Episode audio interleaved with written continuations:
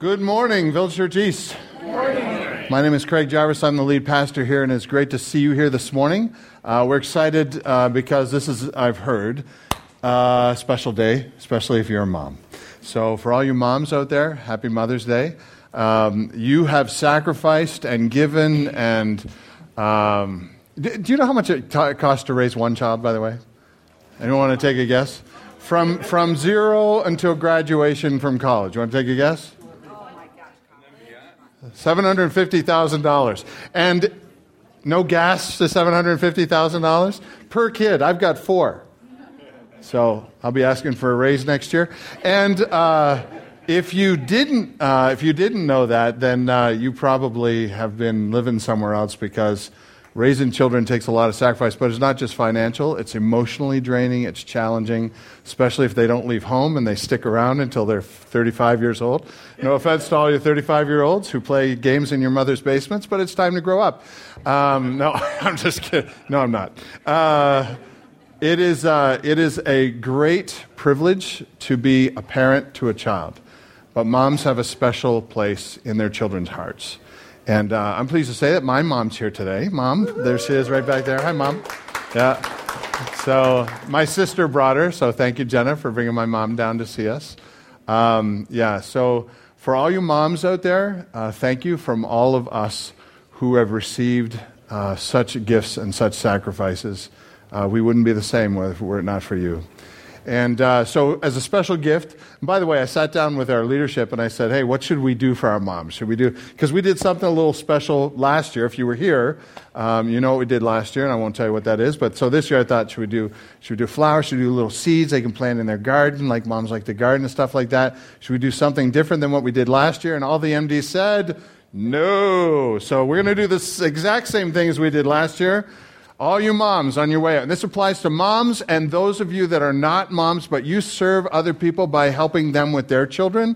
This applies to you ladies as well, because there's a lot of you that are moms expecting or moms that, that, uh, that don't have kids, and you have just adopted other kids as your own. So we honor all of you. If you're investing in other people's children in the area of motherhood, God bless you. And so these gifts are for you. You can pick these up on the way out.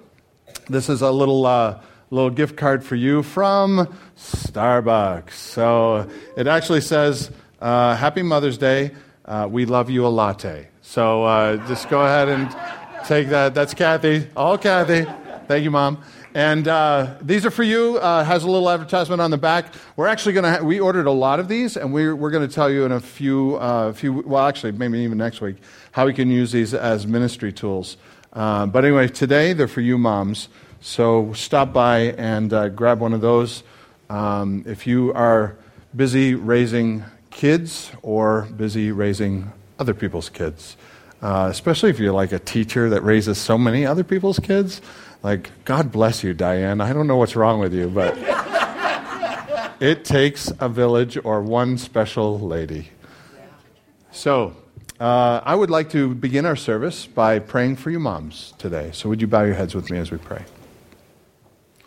Lord, I'm grateful for the day. I'm grateful that we get to spend one special day out of the year to, to focus on these wonderful blessings that you've put into our lives. Uh, each one of us, whether we have our moms still here or whether they are uh, gone uh, and past and with you in glory, Lord, we are, we are grateful for the, the investment that they have made into our lives to make us who we are today. And as we struggle to do the same for our kids, Lord, we ask that you would give our moms wisdom. Help them to never lose that sacrificial heart that you have put into the DNA of moms. Help them to hold on to you and know that you are with them no matter what they go through or what their kids bring to them to deal with next. Thank you for the way that you have instilled a very honorable position in our moms and how you, throughout Scripture, honor moms. So, Father, I pray that you would uh, help us to live in this world and make it better in the way that we mirror your heart to honor the moms around us. So, we start here today and we honor them. Thank you for them. Bless them. Give them all the strength and wisdom they need to make those split second decisions to know how to raise their kids well. And when we drop the ball, Father, I pray that you'll help them remember that grace is always available and your mercies are new every morning. So, Father, thank you for them. Bless them. And now, as we open your word, may we, Lord, have your mind and your spirit open our hearts to what you would want to say to us, Father, today. Help us to receive it with, with, with grace, humility, and a willingness to change.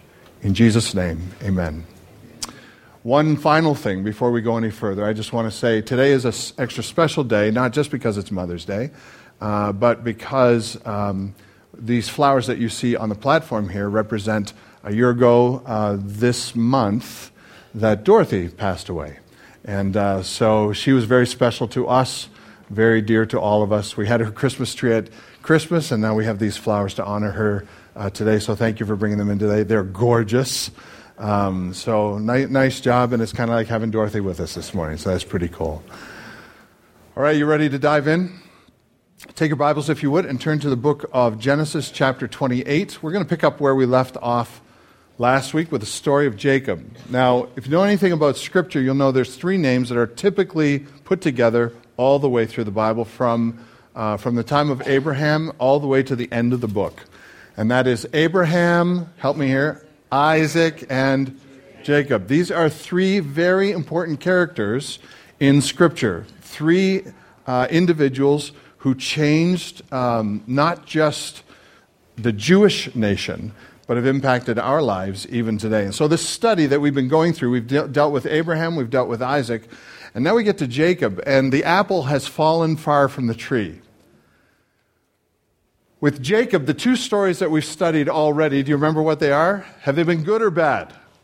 Bad. On a scale of 1 to 10, Jacob has responded like an extraordinary child in the family. We'll call that 10.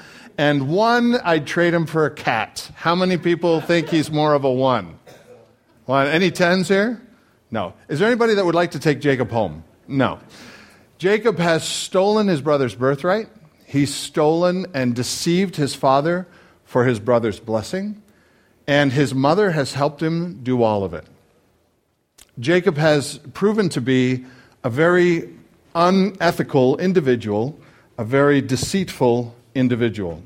Last week we played a game, and some of you liked the game, so we're going to play it again today. All right? It's the sixth sense moment. Now, when I said that last week, you know what sixth sense moment is, isn't it? It's where you, you watch the whole movie and at the end you, you go, holy smokes, he's dead, right? Oh, if you haven't watched Sixth Sense, by the way, I just blew it for you. But uh, at, the end of the, at the end of the message, there's going to be a little twist.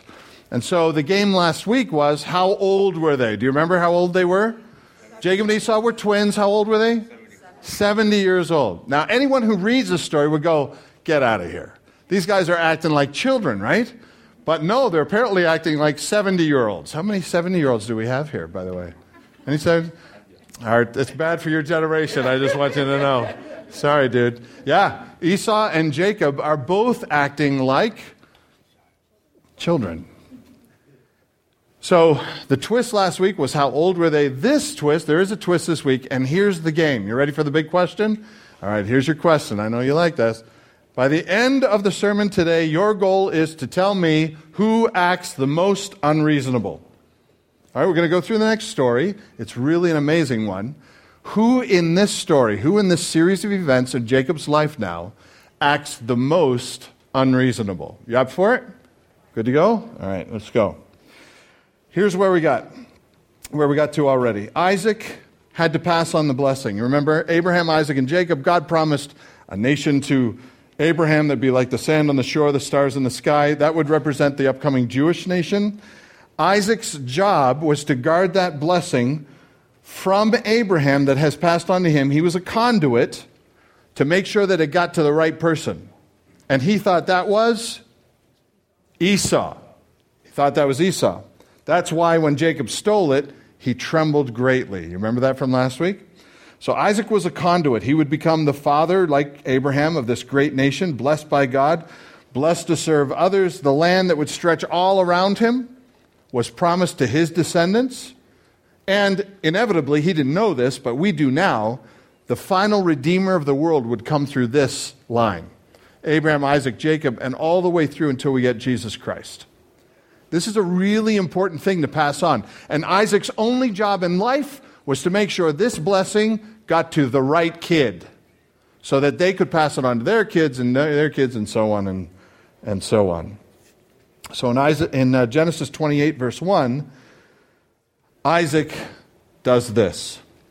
Then Isaac called Jacob and blessed him and directed him, saying, You must not take a wife from the Canaanite women. Now, Isaac blessed who in this passage of Scripture? It's right in front of you. Jacob. And who was he wanting to bless? It's interesting to me that he gives the world's biggest blessing to Esau, which was typical. The firstborn usually gets like double everything and the biggest blessing of all. When Esau came in crying, he was saying, Have any left for me? And there wasn't a lot left to bless him with. So Esau decides that he's going to murder his brother. And, Jake, uh, and, and Isaac and Rebekah get together and they say, Okay, whatever we've done in the past, we don't want our kid dead. So we've got to protect the blessing. And the blessing right now was not with Esau, it was with Jacob. And Isaac's only duty in life was to make sure that blessing was protected. So he calls in Jacob and he says, Jacob, run. Run away because your brother wants to kill you. And if that happens, the blessing is dead. So Jacob says, I can't let that happen. Regardless of how you got this, Jacob, I got to bless you and honor the rightful heir legally. And legally, Jacob had the birthright and he had the blessing, and Isaac had to give in. Can you imagine the emotions going through this father right now? I mean, he's probably really ticked off at his old at Esau. He's probably really ticked off at Esau that he wants to kill Jacob, and he's probably really more ticked off at Jacob for stealing it and messing up this whole thing in the first place. But Isaac has to be faithful to the legal, uh, to the legal way things were done. He has to continue to take care of Jacob because now Jacob has the blessing. So he, re- he goes on in verse 3 God Almighty bless you and make you fruitful and multiply you, that you may become a company of peoples. May he give you, look at this now, church, may he give you the blessing of Abraham, my father. May he give that to you and to your offspring with you, that you may take possession of the land in your sojournings that God gave to Abraham. How much do you think Isaac's heart was breaking when he said these words? What about Esau? What was Esau doing? Esau was plotting against Jacob. Esau was waiting for his opportune moment to take Jacob's life. In fact, every time you read from, about Esau from here on for, forward, it always says, when Esau saw. In other words, when he saw what happened, he's plotting, trying to figure out the way to get his foot in the door. Look at this Genesis 28 6. When Esau saw, Isaac blessed Jacob and sent him away to marry Rebekah's brother's daughter. He sees this. Because Isaac says, You got to get away from here, Jacob. Go marry Laban's kid. Laban has some girls over there. Go marry them. You'll be safe with Laban. When Esau saw that, he reacted. And here's what he did in Genesis 28 8. Again, so when Esau saw that the Canaanite women did not please Isaac his father, Esau went to Ishmael and took as his wife, besides the wives he had, Mahalath, the daughter of Ishmael, Abraham's son sister of Nebaioth. Do you know what that means? Uh, Esau has already been married for 40 years. Jacob has not been married yet. Esau already has two wives that has caused his family, his mom and dad, great heartache. They were both what nation? What nationality? You remember? They were both Hittites. Esau decides he's going to take another wife, and he decides he's going to take a wife from the daughters of who? Ishmael. Now, Ishmael was a favorite in the family or not a favorite? Not a favorite. Abraham sent Ishmael away. Esau decides, I have a lot in common with Ishmael because as Ishmael has been banished, so have I. And so I'm going to go marry an Ishmaelite uh, daughter. Now, keep in mind, he's over 70 here. And he's still looking to make a statement in his family. I think he's looking to make his parents even more miserable. And by the way, lest you think that the Ishmaelites have, have, uh, have come and started making a name, an honorable name for themselves, after Jacob has 12 sons, his last son would be Joseph. Who did, Joseph, who did Joseph's brothers sell him to after they beat the tar out of him and threw him in a pit? They sold him to a band of traveling Ishmaelites. Esau knew that Ishmael was not well respected in the family. And they've been plotting against this family for years. And so Esau decides, I'm going to go marry an Ishmaelite. That'll teach him. How's Jacob reacting? Well, Jacob left. He has the birthright and the blessing, and now he's on the run. Esau comforts himself. Remember that verse? He comforts himself for how he's going to kill Jacob. Imagine having such a down day that you're thinking to yourself, I need some wonderful thing to think about. For me, it would be like in a stream with a fly rod waiting for a rise. That would be my comforting thought. You know what the comforting thought for Esau was on a bad day? Should I strangle him? How would that go? Should I, should I shoot him with a bow and arrow? How would that go? Should I push him in front of a charging horse? Yeah, that sounds painful. And that's what Esau thought about to comfort himself. Esau is in a very dark place. Rebekah is so fearful that she will lose these boys forever. She tells Jacob, Get out of Dodge, run away. And Esau, uh, Isaac agrees. Esau can't be talked down from this ledge. So run as fast as you can with only the clothes on your back. And that's how Jacob leaves home. He leaves with nothing but the clothes on his back. He's got the blessing of God, he's got the family blessing, he's got the family birthright, he's got this fortune that started with Abraham, went to Isaac, and now Jacob has all of it. And he can't spend it. It's like having a bank account with a billion dollars in it and you forgot the bank account number. It's like losing your ATM card. You got all these riches and you can't use it. Jacob's on the run, broken and alone. He's terrified to go home. He's ill prepared. He had to leave quickly. He's not sure who Laban is. He doesn't know his future. He doesn't know what he's running into. Would he ever come home again? Would he ever see his mom and dad again? How would he live? He now has no money, no plans, and nobody. He is alone, all alone, and on the run for his life. And here is the message of the day. this night that we're going to read about in Jacob's life, in spite of Jacob's stupidity, God appears to Jacob to alleviate his greatest fears. Look at verse 10. Jacob left Beersheba and went toward Haran. Haran is an interesting place because this is where Abraham stopped on his way into the promised land, and this is where his dad died. Remember, he waited there until his father passed away. And then he journeyed into the promised land. By the way, do you remember how old Abraham was when he made his way into Haran and into the promised land? Want to take a guess? He's about in his 70s. And how old is Jacob when he finds his way toward Haran? In his 70s. At this point, it's difficult to see anyone like Jacob could even be related to Abraham, and yet this is the same place Jacob travels to same age Abraham was when he came into the land. Now Jacob is running in fear from the land. Now, why did he stop in the middle of a place and have a nap, which is what happened? This is, uh, this is not normal. In the ancient Near East, typically you would stop at a family's house, and if you didn't know of a family, you'd stop at a stranger's house.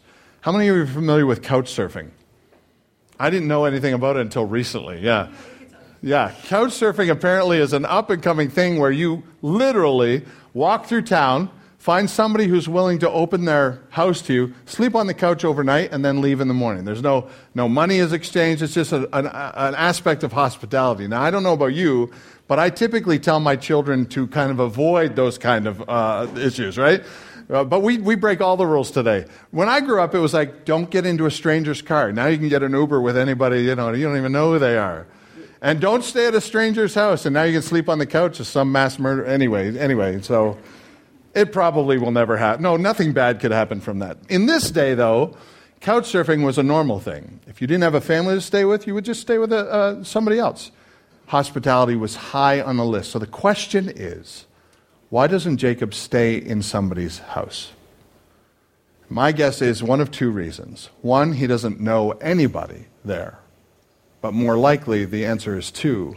He's afraid of everybody. He doesn't know who's related to who, who's heard the story of what. He doesn't know who knows he just stole his family's birthright and blessing. Either way, Jacob is alone in a field, and finds a place to finally stop and rest. Verse 11 He came to a certain place and stayed there that night because the sun had set. Taking one of the stones of the place, he put it under his head and lay down in that place to sleep. On his first night on the run, he's afraid of what might be coming in the night, including, by the way, his brother.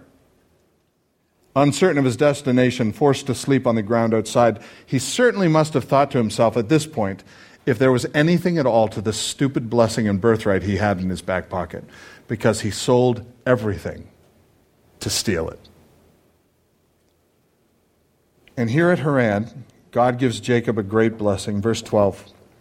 He dreamed, and behold, there was a ladder set up on the earth, and the top of it reached to the heaven.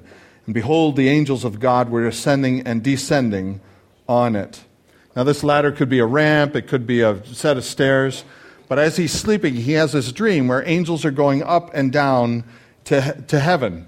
This could be a picture of the angels taking the prayers of humans to the ear of God.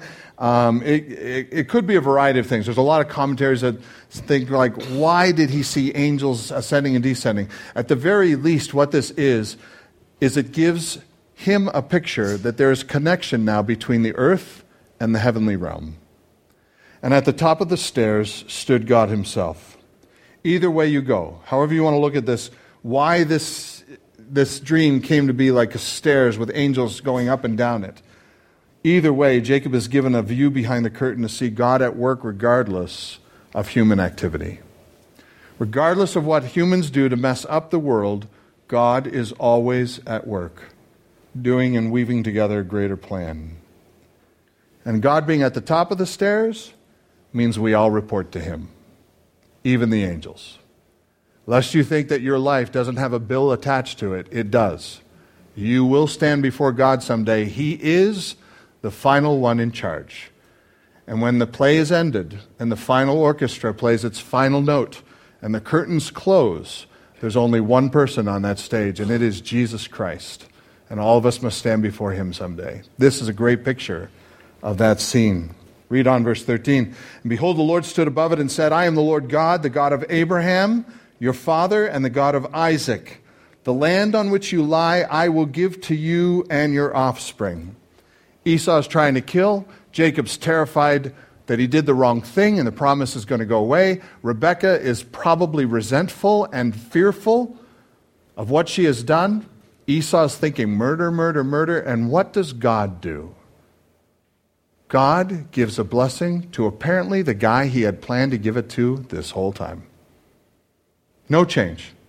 God says, I will give Total control, right on plan. The promise to Jacob must also be identical to the promise given to Abraham, his grandfather, years ago. And so it, so it goes. Genesis 28, verse 14. Next verse. Your offspring shall be like the dust of the earth. It's almost identical wording to what God spoke to his grandfather years before this. And you shall spread abroad to the west and the east and the north and the sa- south, and in you and your offspring shall all the families of the earth be blessed. This is the Abrahamic blessing. Jacob is being confirmed by God as the right heir of the promise. God is saying, Your descendants will be blessed. He doesn't look at Jacob and say, Jacob, you're a real disappointment. He doesn't look at Jacob and say, You've messed up my plans. This was always meant for Esau. And through your deceit, now I got to change everything. He looks at Jacob and says, Jacob, your descendants will be blessed. You will receive the blessing, and you will become a great nation. It's also interesting that God finishes this part of this with a very interesting phrase. Look at verse 15, the next verse. God says, and he did not say this to Abraham, he didn't say it to Isaac, but he says it to Jacob. Behold, God says, I am, what does he say, church? I am with you, and I will keep you wherever you go, and bring you back to this land, for I will not leave you until I've done all that I have promised. Now, let me park here for a second and ask you a very simple question. If you've been tracking with me, I got to ask you this How does that strike you? Does that seem weird to you? Doesn't it seem like a God who is in control of everything and wants us to obey and follow his will? Doesn't it seem to you like this would be a great place for him to give Jacob a wonderful, angelic, divine lecture? Like, if you keep doing this stuff, Jacob, you're going to mess stuff up. I got a wonderful future plan for you and for Isaac and for. I, I, stop messing stuff up. But he doesn't do this. Instead, God says, and Jacob, by the way, I'm going to be with you wherever you go. I'm going to walk right beside you. And, and by the way, this phrase has never yet been written in Scripture until now. And it's given to Jacob. God is a keeper of the promise. And he gives this promise to the thief, promising to never leave him, promising to never forsake him. And by the way, it would be 20 years before Jacob comes back to the land because he's on the run.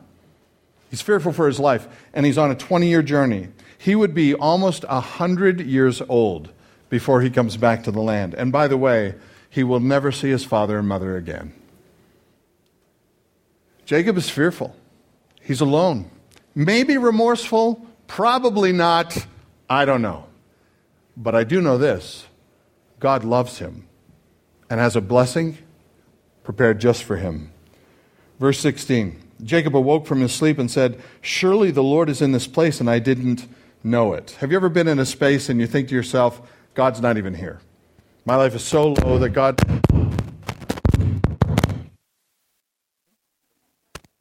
Am I loose?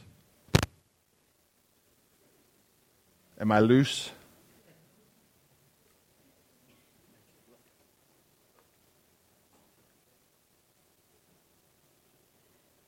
Low battery? No, it always has it on. Oh, okay. It's in the middle. I just put it in my pocket. And try it again. Sorry about that, everybody. Just trying to keep you awake. Is that working now? Better? All right, let's see how long this goes. We always have one or two demons we have to exercise on a Sunday morning. Um, Jacob will, will, will be 100 years old before he comes back to the land and he would never see his father and mother again. And so he, he meets the Lord in this place and he says, I didn't even know the Lord was here. And this is something that I, I just wanted to park for a minute. I'm not surprised that mic went weird there because, um, because I wasn't planning on saying this and I wrote it in last minute, so maybe it really applies to you. If you feel like you're in a place where you've messed up things royally and you're all alone and nobody knows what's down deep in here, and if they did, they'd forsake you, you need to know if God sets his love on you, you're never alone. And for all prodigals, they might be chided along the way, but they're always welcome home. Jacob could come home at any time. And you think after this experience he would. He doesn't. Just to let the cat out of the bag a little bit. But he should, right? This is his one on one time with God. Alone and afraid in the middle of the night. Jacob sees God. And you'd think, that would be a moment that changes him. For you that are wondering what, to, what comes next, and you think to yourself, you're all alone, nobody knows what I've done, I've been kicked out, I've been alone, and if they knew and I'm still here, they'd, they'd kick me out and I'd be alone. If you think you're in a place where no one knows your shame, you need to understand God's been with you the entire time. He knows where you've been, He knows what you've done, and He loves you regardless. This is what he's telling Jacob. He reminds Jacob he's with us even here in these places. Let me give you a verse that says this really well from Psalm 139. Where shall I go from your spirit, or where shall I flee from your presence? If I ascend to the heaven, you're there. If I make a bed in Sheol, you're there. If I, that's death, by the way. If I take the wings of the morning and dwell in the uttermost parts of the sea, even there your hand will lead me, and your right hand will hold me. If I say, Surely darkness will cover me, and light about me will be as light, even the darkness is not dark to you. The night is as bright as the day, for darkness is as light with you. In other words, church, if you want to get away from God, it is an impossible task. You can't run far enough, you can't dig a hole deep enough. God will go with you wherever you go, especially if His love is laid on you. And I'm here to tell you the way home is not too far. This is a place, by the way, where this phrase is used first I am with you. But when Jesus arrived on the earth, you remember one of the names uh, the angels gave to Jesus Christ? You shall call his name Emmanuel, which means God is with us. All the way through, Jesus reminds us I am with you. I am with you. I am the good shepherd. I am with you. I take care of my sheep. And by the time you get to the end of the book, Revelation, you know some of the last phrases in the book of Revelation? One of them is, I am with you.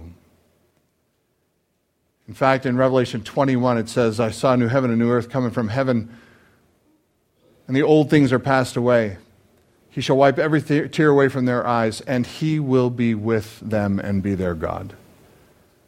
God never leaves us. You may think you're alone, but you're sorely mistaken because God is with you wherever you go. Verse 17 Jacob was afraid and said, How awesome is this place? There's none, this is none other than the house of God. This is the gate of heaven. And you think to yourself, at this moment, Shazam, Jacob has changed.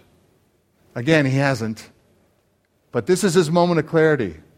His one chance to have a face to face with God, a dream about how God cares for him, to hear the voice of God saying, I will never leave you, and my promise is as good as gold, as good as written.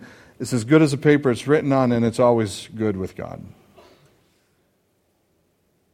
We can all relate to Jacob. We have our moments of clarity in church. We sing and we praise, and then we go right back to what we did before. We return to the empty promises of this world and the familiarity of our f- favorite sins far too quickly. Our moments with God are supposed to change us, right? But we do exactly the same thing as Jacob. Read on verse 18. So early in the morning, Jacob took the stone that he put under his head, set it up for a pillar, poured oil on the top of it, and he called the name of the place Bethel. But the name of the city was Luz at first. Bethel, you know, you know what that word means? House of God. Beth means house, and El means God. Hebrews love to stick their words together. Bethel means house of God. The certain place, Jacob said, This must be where God is, and it means something to Jacob. But what he didn't know, this place already was significant. Now, this is going to blow your socks off. Look at this. Genesis 12 8, Abraham has already been to this place. Jacob didn't know it. His grandfather had already spent time in this place. From there, the Bible says he moved to the hill country. This is Abraham now, on the east of what city, church? On the east of Bethel, and pitched his tent with Bethel on the west and Ai on the east. And there Abraham built an altar to the Lord and called upon the name of the Lord. This is when Abraham was coming into the land. Guess where he stopped? He stopped at Bethel. This is the first place Abraham built an altar to the Lord. And when Abraham wandered from God because of the famine down into Egypt and realized, hey, I should have stayed in the promised land the whole time, God said, get out of this place. He turns around, comes back into the promised land. Guess where he comes back to? Take a guess Bethel. And you know what he did there? He built an altar to the Lord. He journeyed from Negeb as far as Bethel to the place where the tent had been at the beginning, between Bethel and Ai, to the place where he had made an altar at the first, and there Abram called upon the name of the Lord. Little did he know his grandson would be at this very place in need of a voice, of, to hear a voice from God. And by the way, just to give you a little view ahead, Jacob and Esau do reconcile. Guess where Jacob reconciles with Esau? Any guess? Bethel. Twenty years later, he would reconcile with his brother, and he would build, in Genesis 35 7, he would build an altar to God. This is a place of redos, a do overs. This is a place where you get to see God face to face. Verse 20. Jacob made a vow saying, If God is with me and will keep me in the way that I should go and give me bread to eat and clothing to wear, so that I will come again to my father's house in peace, then the Lord shall be my God. And this stone which I have set up for a pillar shall be God's house. And of all that you give me, I will give a full tenth to you. Jacob is making a vow to God based on an if then statement. How many of you have been out of school long enough to forget what an if then statement is? If then statement means if you do something for me, then I will do something for you. Does this sound like what God does for us? No, it's the opposite of what God does for us. But for Jacob, he said, If God blesses me, then I will worship him. And you look at that. How many people like that? You like that? You think Jacob should have been a little more mature, done a covenant idea rather than a if then statement, right? Lest you go too hard on Jacob, you do realize The only reason you love God is because He first loved you. In fact, anything that we receive from God or anything that we give to Him only was given to us by Him first. It's interesting, we have a tendency to live on the if then level more than we think. We trust Him tomorrow because He showed Himself faithful in the past. We know God will provide for us because He provides for the birds of the air. Jesus taught this way. If God provides for the birds of the air, how much more will He provide for, for you? In other words, if you're wondering if you can trust God, look at the if then statement.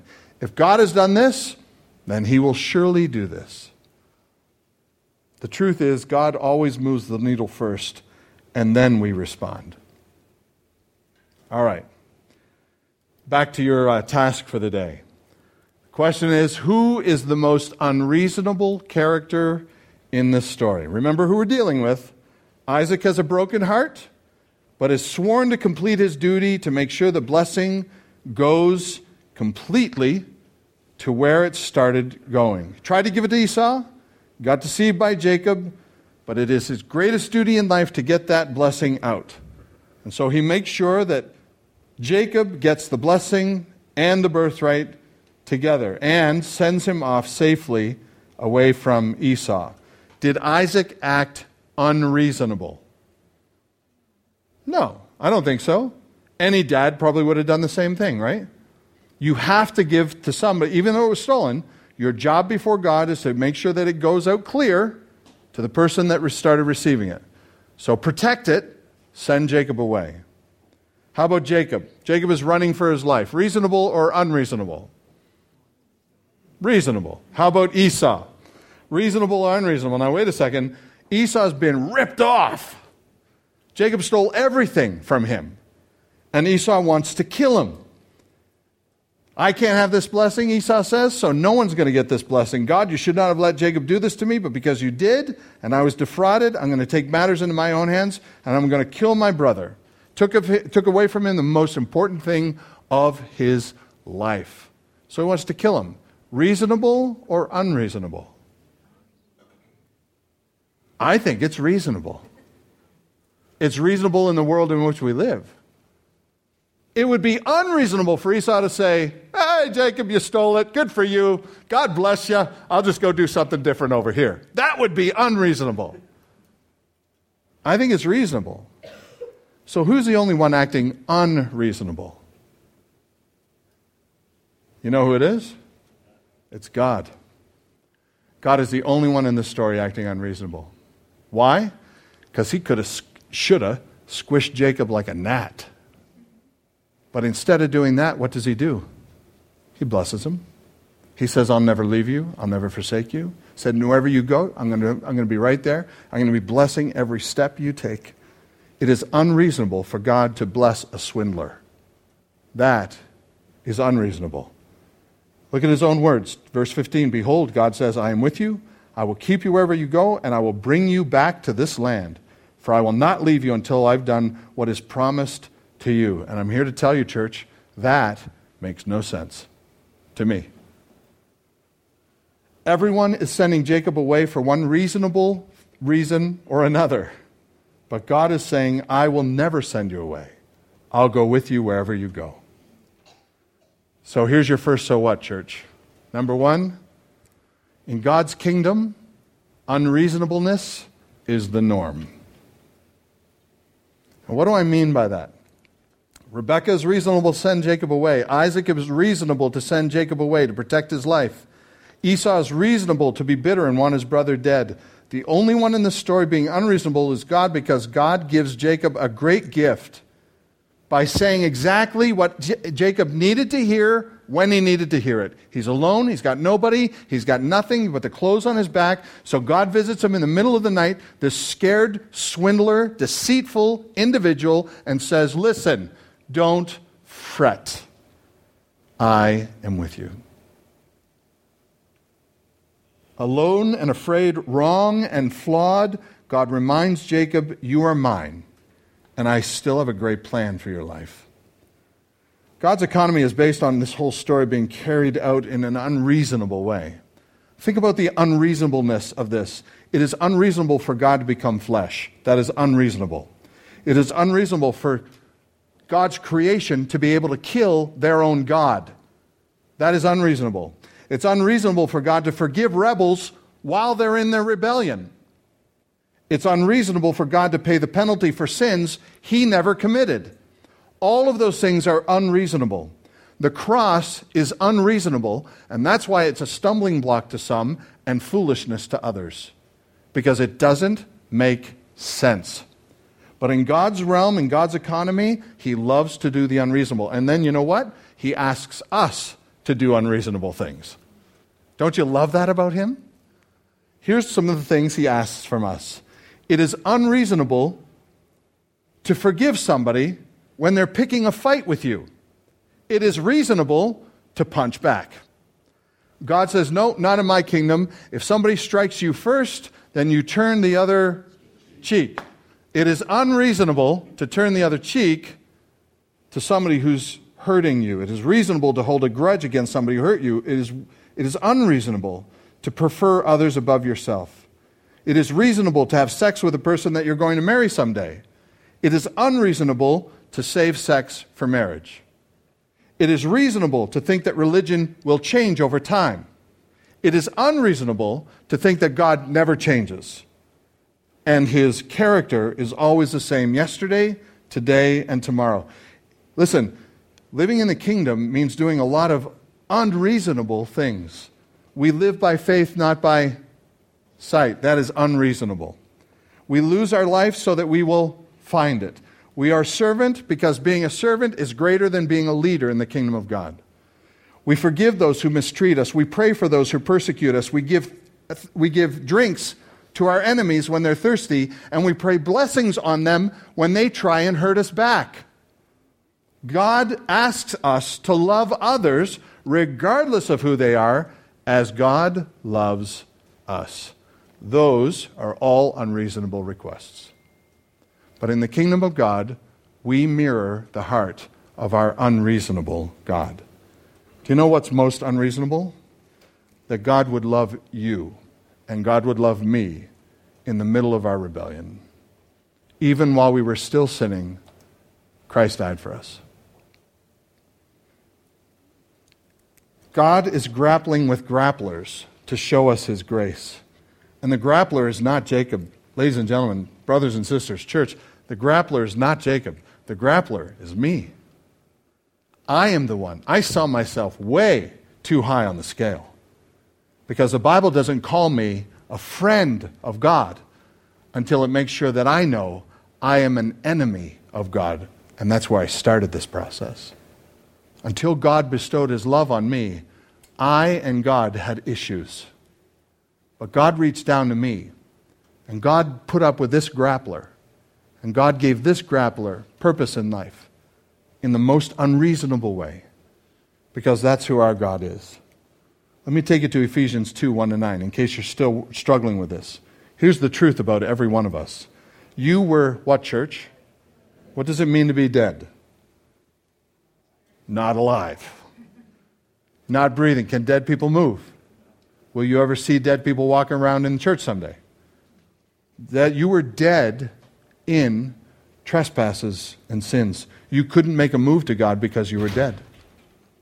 In which you once walked, following the course of this world, following the prince of the power of the air. Who's the prince of the power of the air? Satan. You followed Satan. Rough language, right? Following the prince of the power of the air, the spirit that is now at work in the sons of disobedience all around you, among whom we all once lived in the passions of our flesh carrying out the de- desires of the body of the mind. That is the truth about us. Now, here's the reasonable part that comes next. And you were by nature children of what, church? That's reasonable. You were by nature children of wrath like the rest of mankind. We deserve the wrath of God.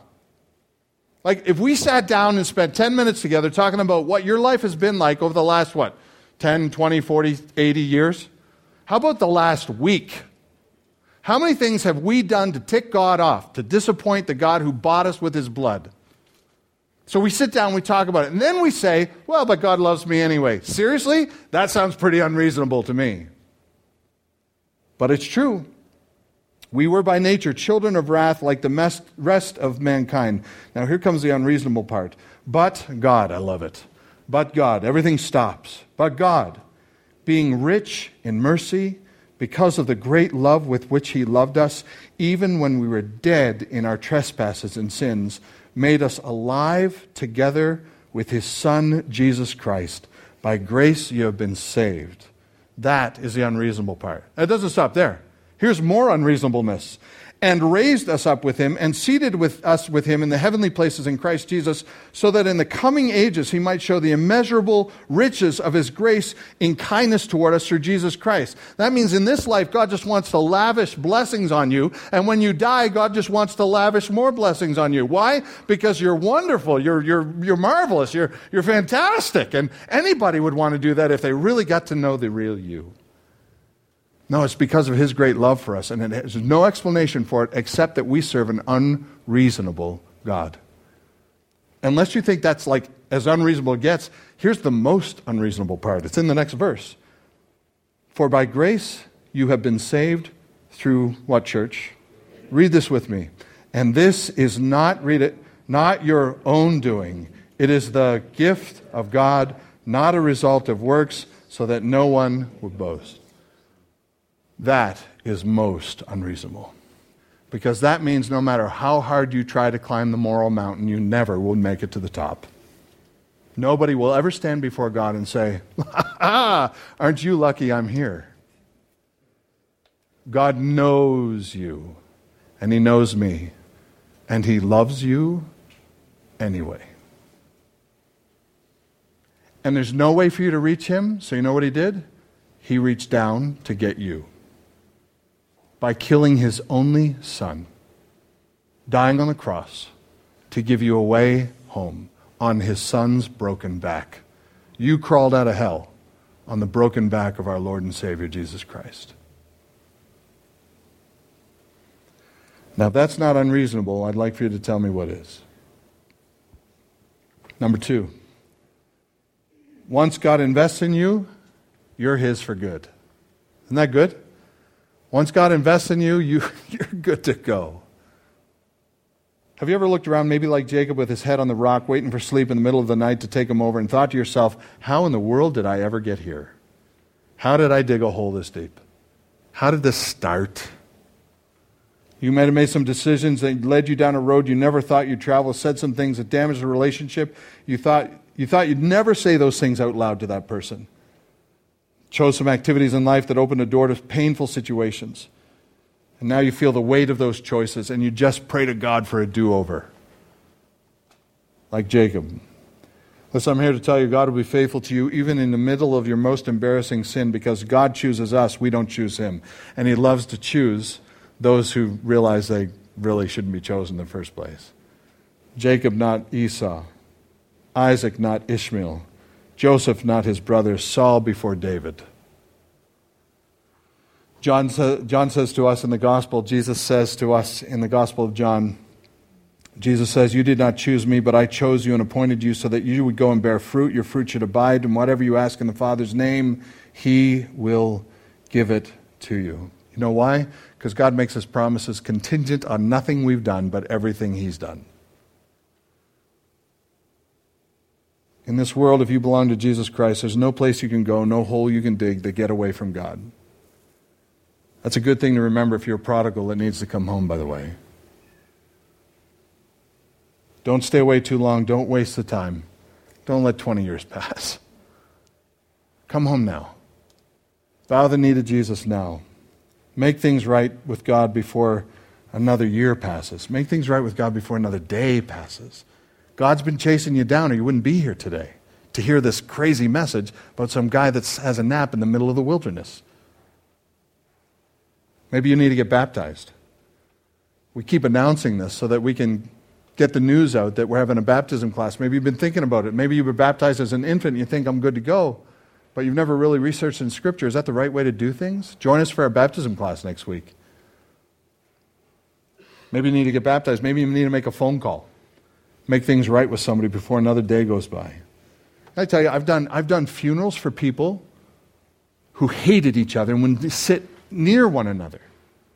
And I would go up to them and I'd be friends with them on this side and them on this side, but they weren't friends with each other. There's one particular funeral that I did, it was kids that wouldn't talk to each other. And I went up to the one kid that wouldn't talk to the other kids. They're 40 years old, they know better now. I went up to the one adult and I said, Why haven't you talked to your sister? And she said, We've been fighting for the last 30 years. I said, Over what? I don't remember, but it was bad. I kid you not. And my heart breaks. They're at their mother's funeral and they won't talk to each other. Don't let, don't let it get to that. Make the phone call, make it right. Time's too short. Forgive that person before forgiveness loses its power in that situation. And for God's sake, pray. If you don't spend time praying, you got to add this to your repertoire. Pray every day. Make a specified time in your life to pray. We'll give you stuff to pray about. Pray all the time. Redeem the time now. Surrender your difficult situation to Jesus. Listen, the moral of the story is you were never alone. You are never alone. You may feel like it. You may be in situations where you think, nobody knows what I'm going through. God does. Otherwise, He wouldn't give us stories like this some loser in the middle of the desert, in the middle of the wilderness, feeling all alone. And God comes to him and gives him that first phrase I'll never let you be alone. The beginning to us to remind us that we are never alone as well. Don't neglect the unreasonable grace of God. Run home. Give it up. Ask for forgiveness. Make it right. Follow Christ. Raise your kids so that they know Christ. Redeem your time because you probably have no idea how much you have left. Let's pray. Father, we come to the end of this message, and it's, a, it's an interesting one about a grappler that fought for every inch he thought was his, deceiving others, hurting others, whatever he needed to do to get what he wanted. And it's so easy to judge somebody like that, and yet when we look at it this way, it just reminds us of somebody that we know all too well the person we see in the mirror. And things that we do that we're not proud of, that we hide from each other, and we certainly hope you never know about. But it's a good reminder to us, Father, that you're with us no matter where we go or how deep the holes get that we dig. So, Father, thank you that you never leave us, you never forsake us. Thank you that you've given us your Holy Spirit who is with us wherever we go. Thank you for that for us as believers. We know that no matter what happens in life, what battlefield we are on, what challenges we face, what relationships are hurting, that you walk through it with us, no matter what it is or who it's about. Convince us, Father, that we are never alone. And thank you for this great truth, given to a rebel so many years ago, but so applicable to us rebels today. We give you our thanks for being a God who never leaves. In Jesus' name, amen.